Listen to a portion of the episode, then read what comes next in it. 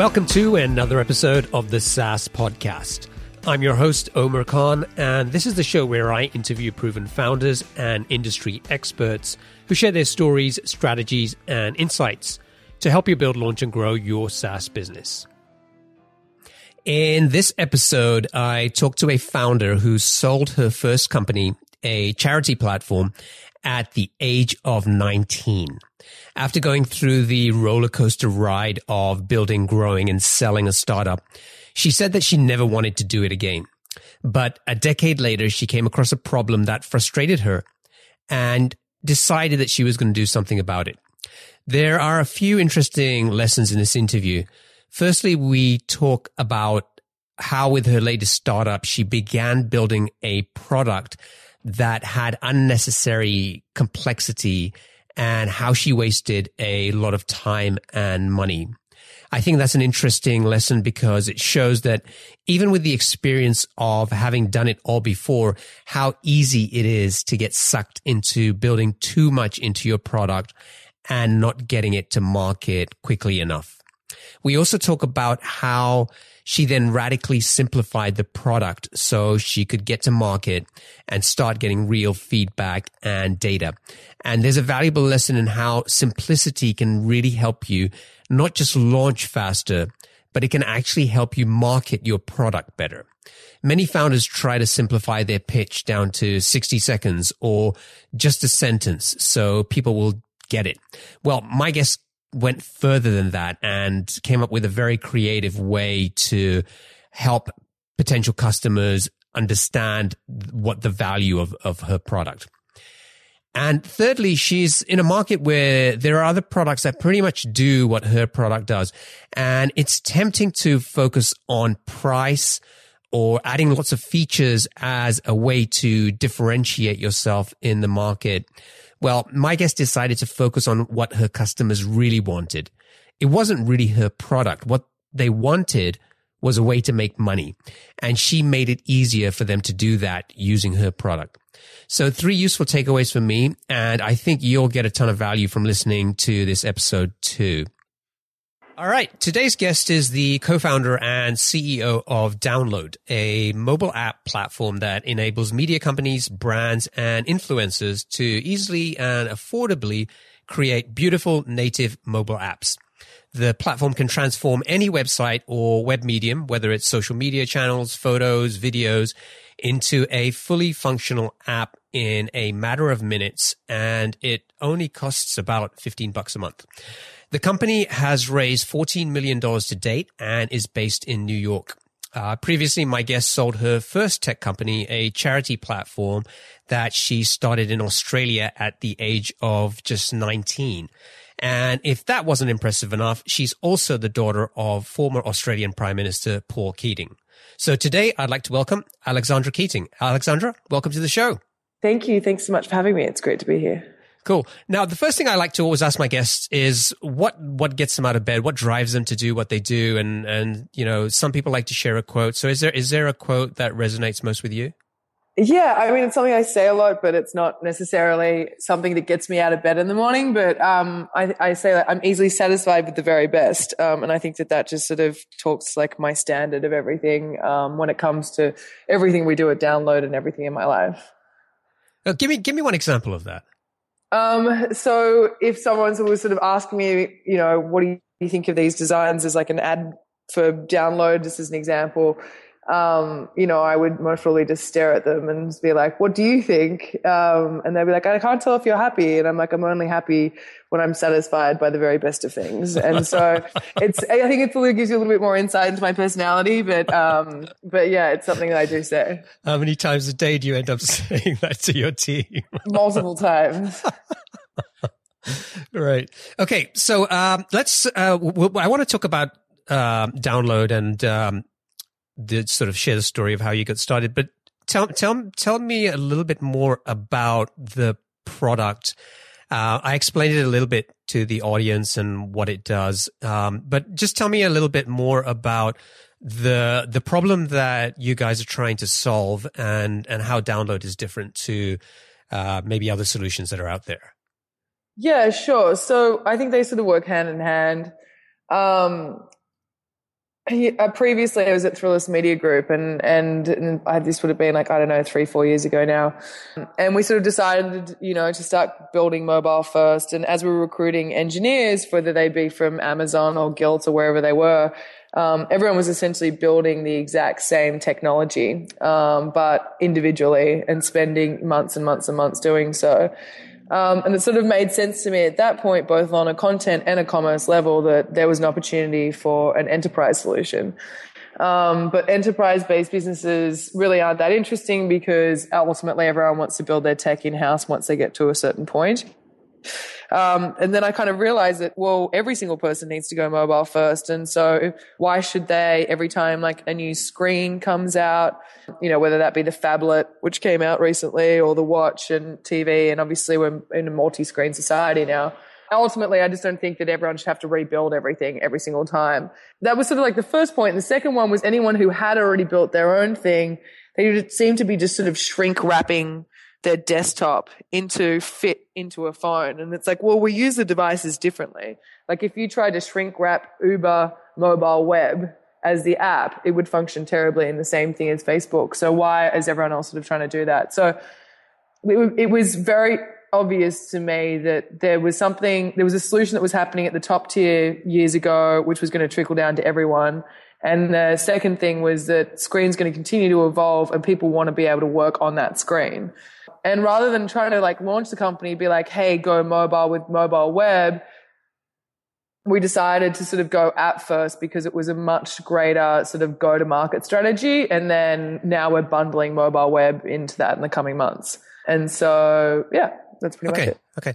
Yeah. No, I, am I'm, I'm interested about that because, you know, I don't know what the, the statistics are, but I think I read somewhere that people only tend to use a certain number of apps on their mobile devices. And so it was interesting I, it, to sort of understand why you decided to go down the app route here. Yeah. So I think it's sort of like a good, better, best experience.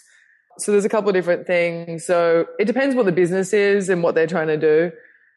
For YouTubers and, and people like that who have a lot of video content going native is really important just because of the speed of the video delivery.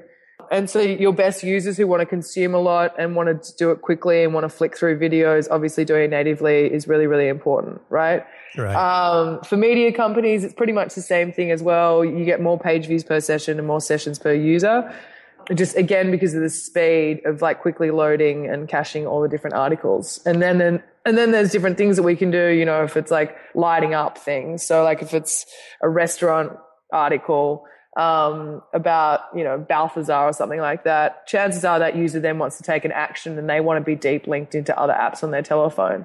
So it's, it's really going back to that good, better, best, just to give you some sort of context. Like an app is the best experience for that device because it is much faster. Users stay longer. They come back more regularly, but there are fewer of them, right? So depending on what you're doing, it either makes sense or it doesn't make sense. The local restaurant owner, I don't think needs an app, right? It just doesn't make sense. Mm-hmm. No one's going to do that. Um, but media companies and bloggers who, you know, where they're blogging about lifestyle or fitness or food, definitely do because like they're really important users want to go build recipes out or they want to reference those videos when they're working out. So everyone kind of has their own little thing as to what they want users to do on that device.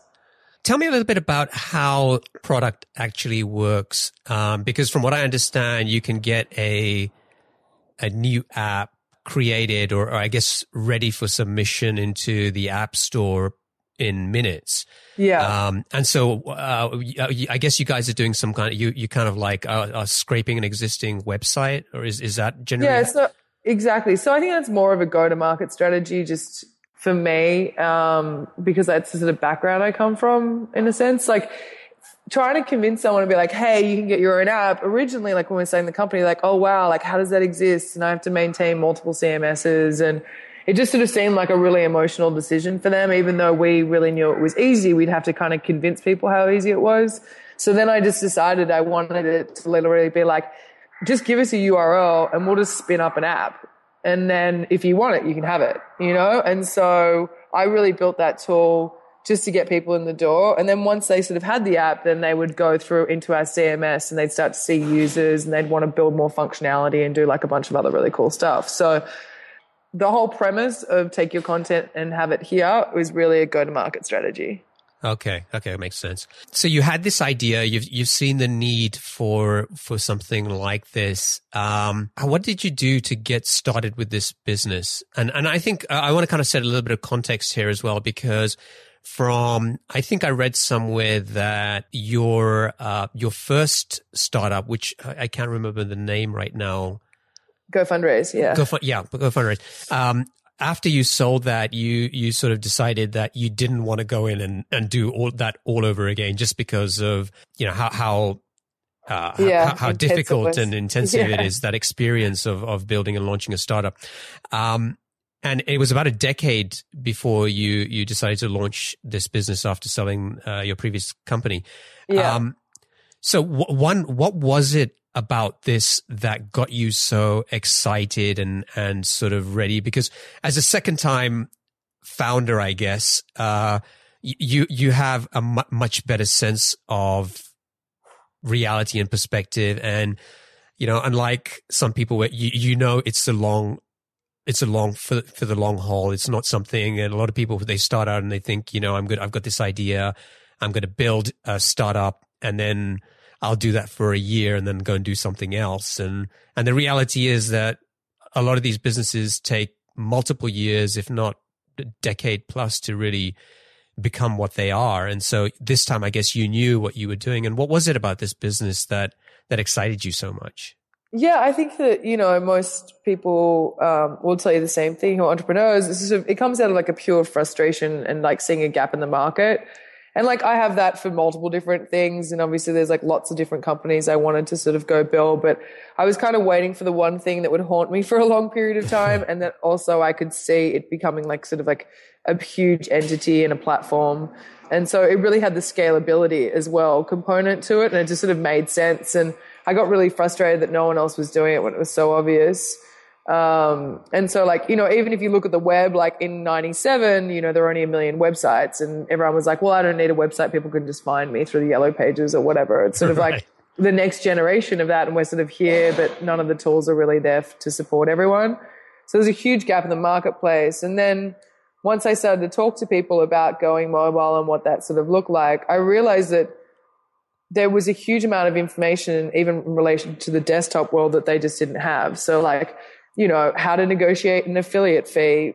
You know, most of these blogs and YouTubers are like, you know, representing and pushing brands all day. They don't really know how to do that or what's the value of a CPM to them and how do you go and sell it and who are the best networks. And, you know, there's not really any, any sort of play, anyone in place being like, this is how you do it or this is what you should do. And so, I was like, well, I could kind of pretty quickly see not only can we provide like a tech solution for them, but we can start to put parameters like in place for these guys to to really start making some revenue for themselves and, and building their own businesses. And then that became really cool and powerful, you know, to to be a platform for someone to to create revenue and, and build their own business. Yeah. So what did you do to get this business started? Did you think about um, raising funding from from sort of day one uh, or yeah so this is really about more of a fritz and i story so fritz is my co-founder so I, at the time, um, I was really trying to build commerce first. And he had a CMS based product that he had built for his wife. Um, she was a blogger and she needed an app. Um, and so he'd built her this CMS and I was telling him, I was like, oh, it's not in the content, it's in the commerce because commerce experiences on, on mobile web are just shocking and it's just an easy win off the bat. Um, where media companies are like a little bit more, um, you know, a harder sell initially. Uh, and so Fritz is like, well, I've already gone and built this thing and I think it's pretty scalable and I'd love to do this with you. And so like eventually we sort of just joined forces. And so Fritz and I just started like sort of hanging out and working together and, and then the money came sort of like after that. I think like we kind of wanted to solidify what it is that we were before we started to wanted to go out and, and sort of tell our story. Do you think you know, being who you are and, and your father, Paul Keating, has, do you think that that has helped or hindered you in, in, in the success that you've had with building your business? Yeah, I think in the States it doesn't really matter. It's like someone would have to like try and figure it out. You know, um, it's not something that I sort of tell people. Um, I think it does in like certain circumstances when people have mentioned it to me because they've, you know, sorted out on their own or someone told them. It sort of come into the conversation much later where they were like, Hey, I can't believe that when I figured that out. That's so crazy. You know, um, even a lot of people at DWNLD don't even know us who work here. So like, it's sort of like one of those, um, things that, I mean, I don't really think about it. I, I can see that in benefit, there are benefits in networks, but it's, you know, Australian networks primarily, not in the States. Um, but I imagine it would give some sort of validation to someone if they were doing a business deal. And when we were first starting out, maybe that would warrant some sort of stability for them in doing a deal with us. But yeah, it's not something I really talk about and I don't, and not something that I really, that affects any relationships in the States. In Australia, it's very different, but DWNLD isn't really in Australia. Right. Yeah. Okay, so you you you and Fritz get together and you you sort of start building the the first version of the product. Um, did did you guys do any kind of validation before you you decided to build it, or were you really just following your own hunch and belief about what was needed? What was the sort of the process that you went through to go from idea to like the first version of the product?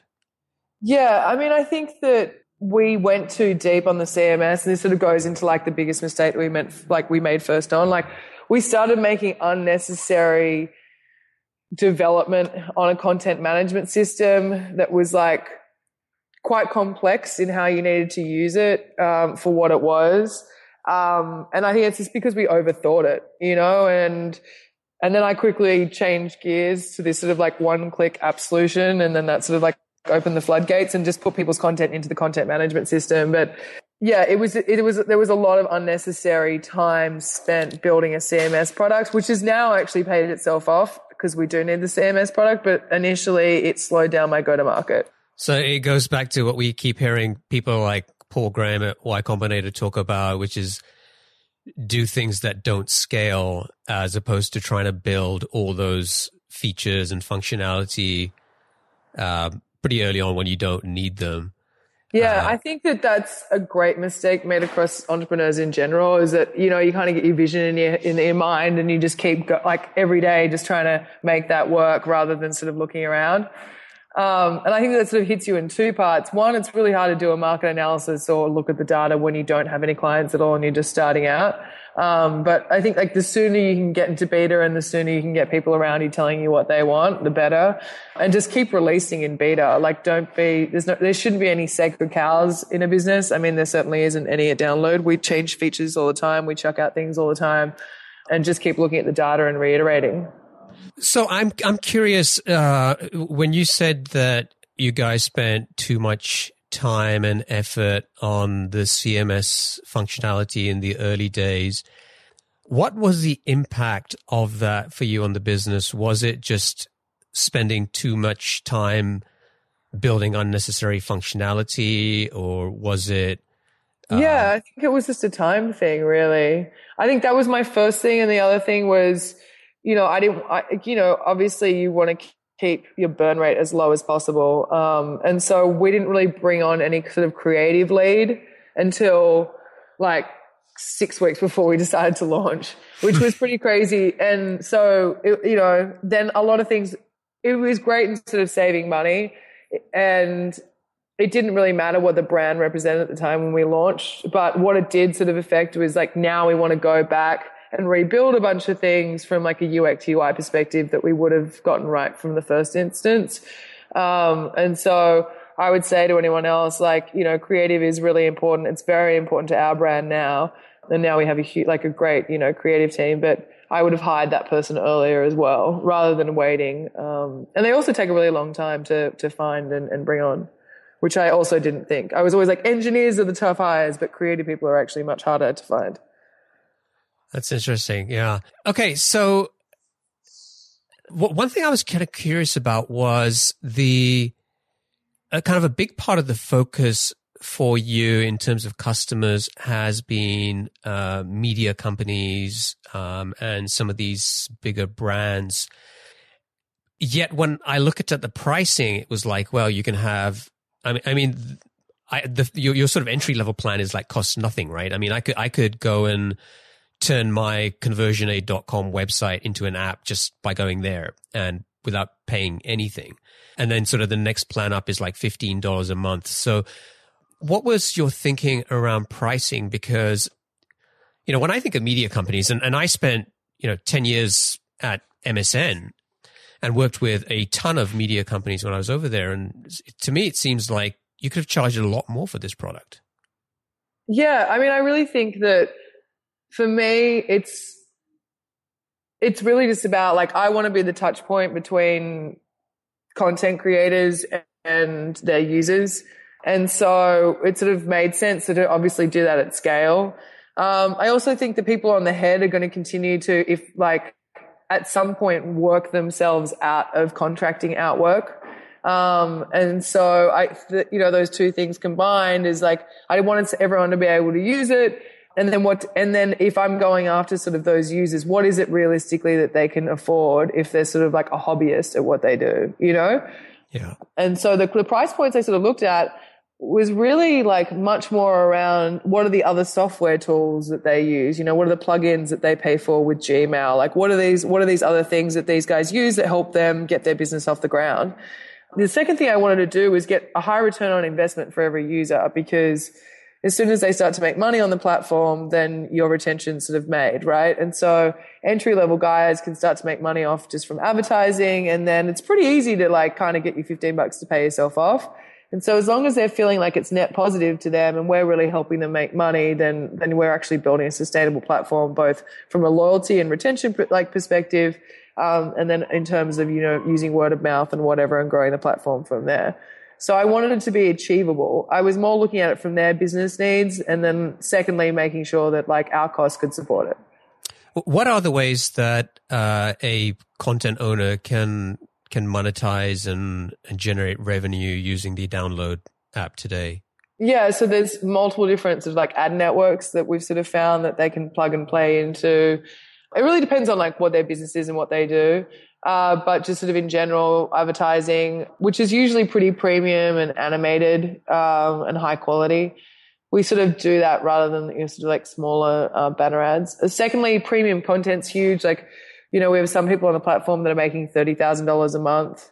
And I think that it's really funny. Like I remember when, you know, New York Times started selling their online subscription and the, you know, every media outlet was talking about it. And here we have all these sort of like young influencers who are like, do you want to check out my workout video for the day? It's 50 cents. And then they have 10,000 people doing it, you know, um, through sending a push notification and driving them there. So that's the second thing that they can sort of make money from um, is premium content and being really smart about that. So the recipe guys, the the beauty people, yeah, the fitness people, like they're they're pretty like catching on to that.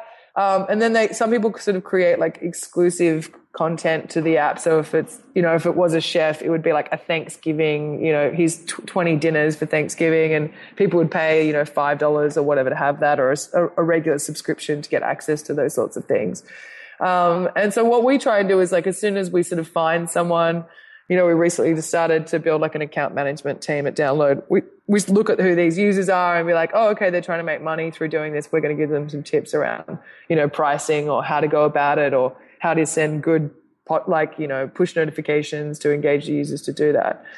So that would be the second thing. The third thing is obviously commerce. That works in two ways. You know, whether you have your own Shopify and you want to create your own app, obviously that's your own revenue and you'll most probably be able to get your users to return back more regularly and that will just sort of pay itself off there or you know um, through affiliate revenue so we go and we've sort of helped um, a lot of them sort of reestablish like their core fees and kickbacks that they get from these different referral programs. And so just making it a lot easier and a lot more of a beautiful experience to shop um, on these different products that are recommended during an article um, so they get they get revenue through that, and then we also they can go into sort of like network advertising, in which case we syndicate ads across a network, and they all send push notifications driving to it for a high impact for like very high brands, which are exclusive campaigns that get sold into DWNLD, and they all get a cut of that. So there's multiple different ways really, and and different publishers will have different different things that they need. Do have like a lot of gallery owners um, and real estate companies that are using the platform, and and obviously for them, it's just about building greater relationships with their clientele and and using the data. You know, if someone shares like I don't know a painting from one of their galleries with their wife, that information goes back to the gallery and the gallery can be like, Hey, we have that artist coming in. Do you want to meet them? You already kind of know that that guy's really into that artwork. So we've had a lot of people who've, you know, sold art through the platform, which is really cool. I'm trying to kind of go back and think about this, but was kind of making, kind of creating transparency and sort of easier analytics something that was important to you? Is, is that something?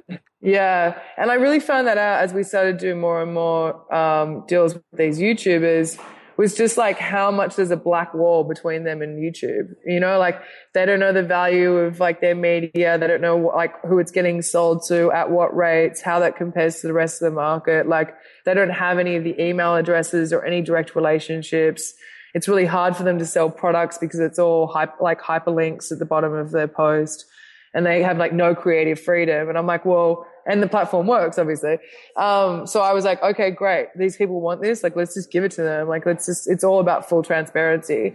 And so I'm, yeah, that's really important to me. And I guess I've also been on the media commerce side of the business.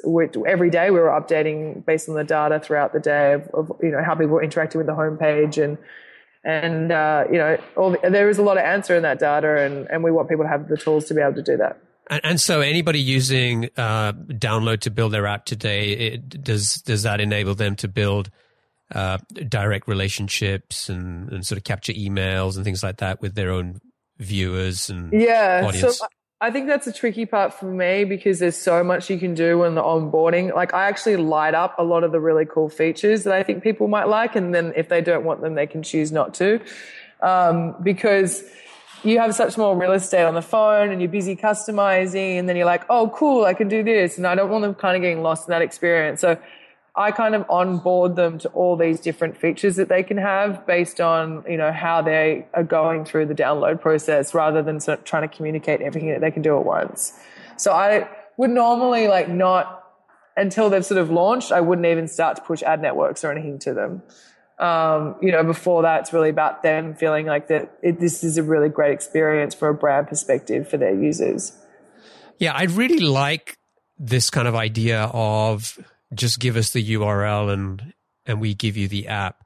Uh, it's it's kind of something that is really easy for people to to get. Whereas if you sort of say, okay, we can help build you an app, there's this there's there's so much baggage that comes with that. And I think you alluded to that earlier, where people are like, oh my god, that means this and that, and it'll take forever. And I'll have to deal with this and so on. Um, but when you can kind of boil it down to URL app in minutes, it's really simple. And I think there's a really valuable lesson there for, for any startup in terms of figuring out how do you, how do you simplify your, your value prop in, in such a crisp way that people can just get it? Yeah. So, I mean, essentially it's like someone, it will even just be like, oh, cool. I want to see what it looks like. And then we basically push them and be like, hey, you could just submit this and then your app would go live, you know? And so you, you, you it's, it's, it's, you're eliminating any decision making process. And so then it's all about like, hey, can I just get you to try it? You know? And the easiest way to do that is just like give us a URL. Yeah. So, I mean, like, I think like we've just been doing all our ad campaigns because we haven't really spent a dollar on, actually, we haven't spent a dollar on acquiring any users, right? So you know, we're doing internally our big campaign at the moment. It's all about go mobile, right? And we're just like, give us you, it's these ad boxes with URLs and it's go mobile. And so like, that's what we want people to think. It's like, you're on your phone. If I ask you to do something like, oh, you know, what restaurant do you want to go to tonight? The first thing you're going to do is pick up your telephone. So why would, if you're building like your experience, you want users to come from, then you should build that experience for where your users are, which is on the phone, you know? Yeah. So, um, how did you get the word out about uh, a DWNLD when you launched? If if you guys haven't been spending any money to acquire customers, what were some of the the things that you were doing to? Yeah, so I was like cold emailing a bunch of people by automatically spinning up their apps, and I was like, if someone can go from not hearing about me to like like being like seeing screenshots of what their app potentially could look like, and then they could play around with it instantly Um, so what we would do is we would send them an email with screenshots and then they'd have a link to download our publisher app with a little code of, and they pop in that code and all their content would be there. So oh, like, I love that. So, so, so you- someone could go from like never hearing about the company to suddenly playing with their, our product to actually pushing it. And that is like literally the weakest form that you could do.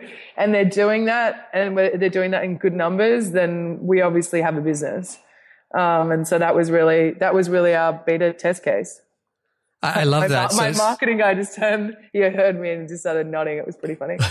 um, yeah. Yeah. Yeah. So instead of kind of going out and saying, Oh, hey, you know, we can build you an app and it's easy and just give us your URL. It was like, no, here's your app.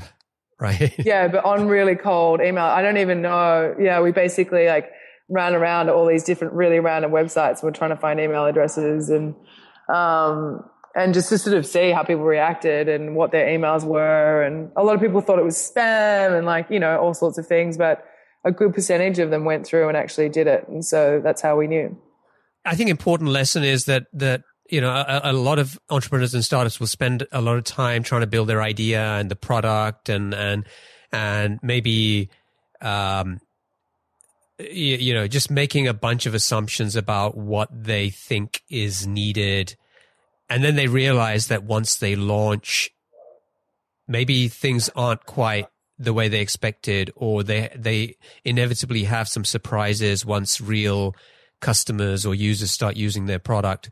So, did you have that kind of aha moment when you sort of launched the the product and had real users and customers using the product? Was there something that you kind of was like a surprise or something that kind of challenged an assumption that you guys maybe had had and uh, I, am trying to sort of get to like you know you know I yeah. you you, I mean, you, don't learn until you launch right? I feel like that's yeah, that, from that happened the other day. So we do these hackathons internally pretty and they're just i mean it's so great. It's really cool. Everyone's sort of there's so many things you can do with the platform. So internally it's really cool to see that you know what, what everyone's thinking about the growth of the company and how they see it. And um and the girls here who run the customer service side of the business were like, when are we going to launch like the next tier, the pro tier? And uh, we have all these people, you know, um, who are, who just want push notifications and, you know, and they're ready to pay for it on their own. And like, we could do this. And I was like, oh, that's just a marketing thing. Is the only reason we're holding it back. Like I could totally go do that, you know? Um, and so we, we very quickly, within like a day or two, set it up so anyone could send push notifications from their handset to the audience on mass. Um, and then people overnight, even then the next day, we had all these people who had already signed up. And I was like, did we even tell anyone that we'd like turn that on?